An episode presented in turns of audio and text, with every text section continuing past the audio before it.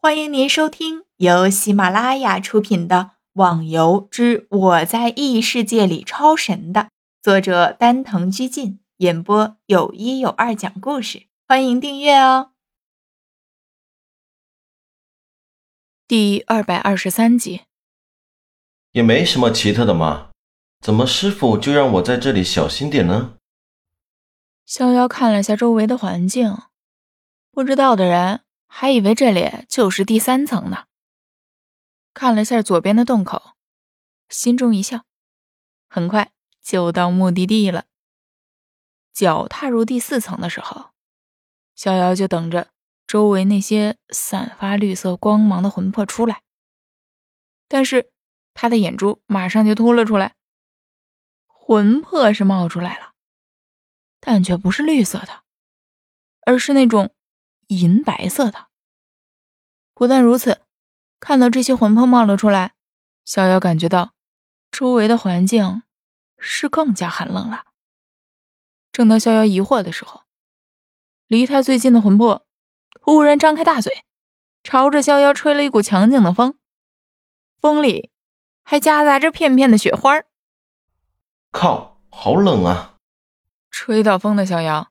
顿时裸露的身体接触了冰块一般，嚎叫着向周围闪去，那速度真的是赶得上瞬移了。眼看着那些可以吹出冷风的魂魄，一股脑的涌向自己，逍遥赶紧退出了第四层的攻击区域。这也是一种躲避手段，只要出了这个区域，里面的魂魄也就会瞬间消失。呼，怎么还有这样的魂魄？这叫我怎么进去啊？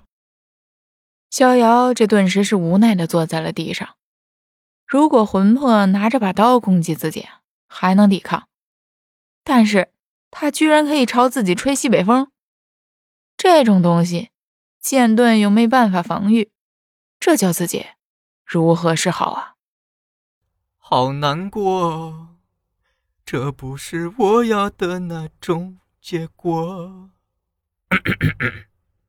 你这个笨蛋，你还真会被这种问题难倒？你就不会用内力散发到身体周围保护自己吗？正困惑的逍遥顿时听到了自己师傅的声音，神情一愣，说道：“师傅，我怎么能听到你的声音？别管能不能听到我的声音，快点照我说的去做。”逍遥算是听出来了。现在师傅脸上的神情一定不和善，不过他也暗骂自己笨蛋。这样简单的办法，怎么就没想到啊？说是很容易，但是做起来就没那么简单了。想把内力散布全身，要是没有深厚的内力基础，根本不可能。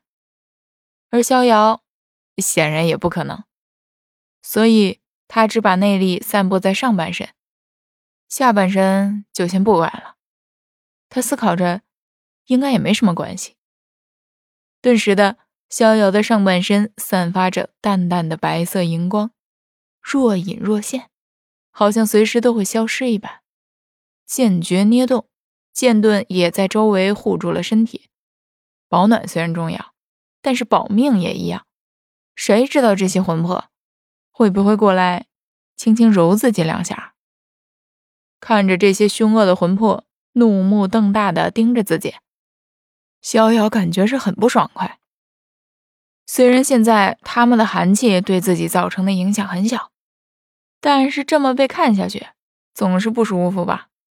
也不用多想，双手更是比以前更加快速的施展着剑诀。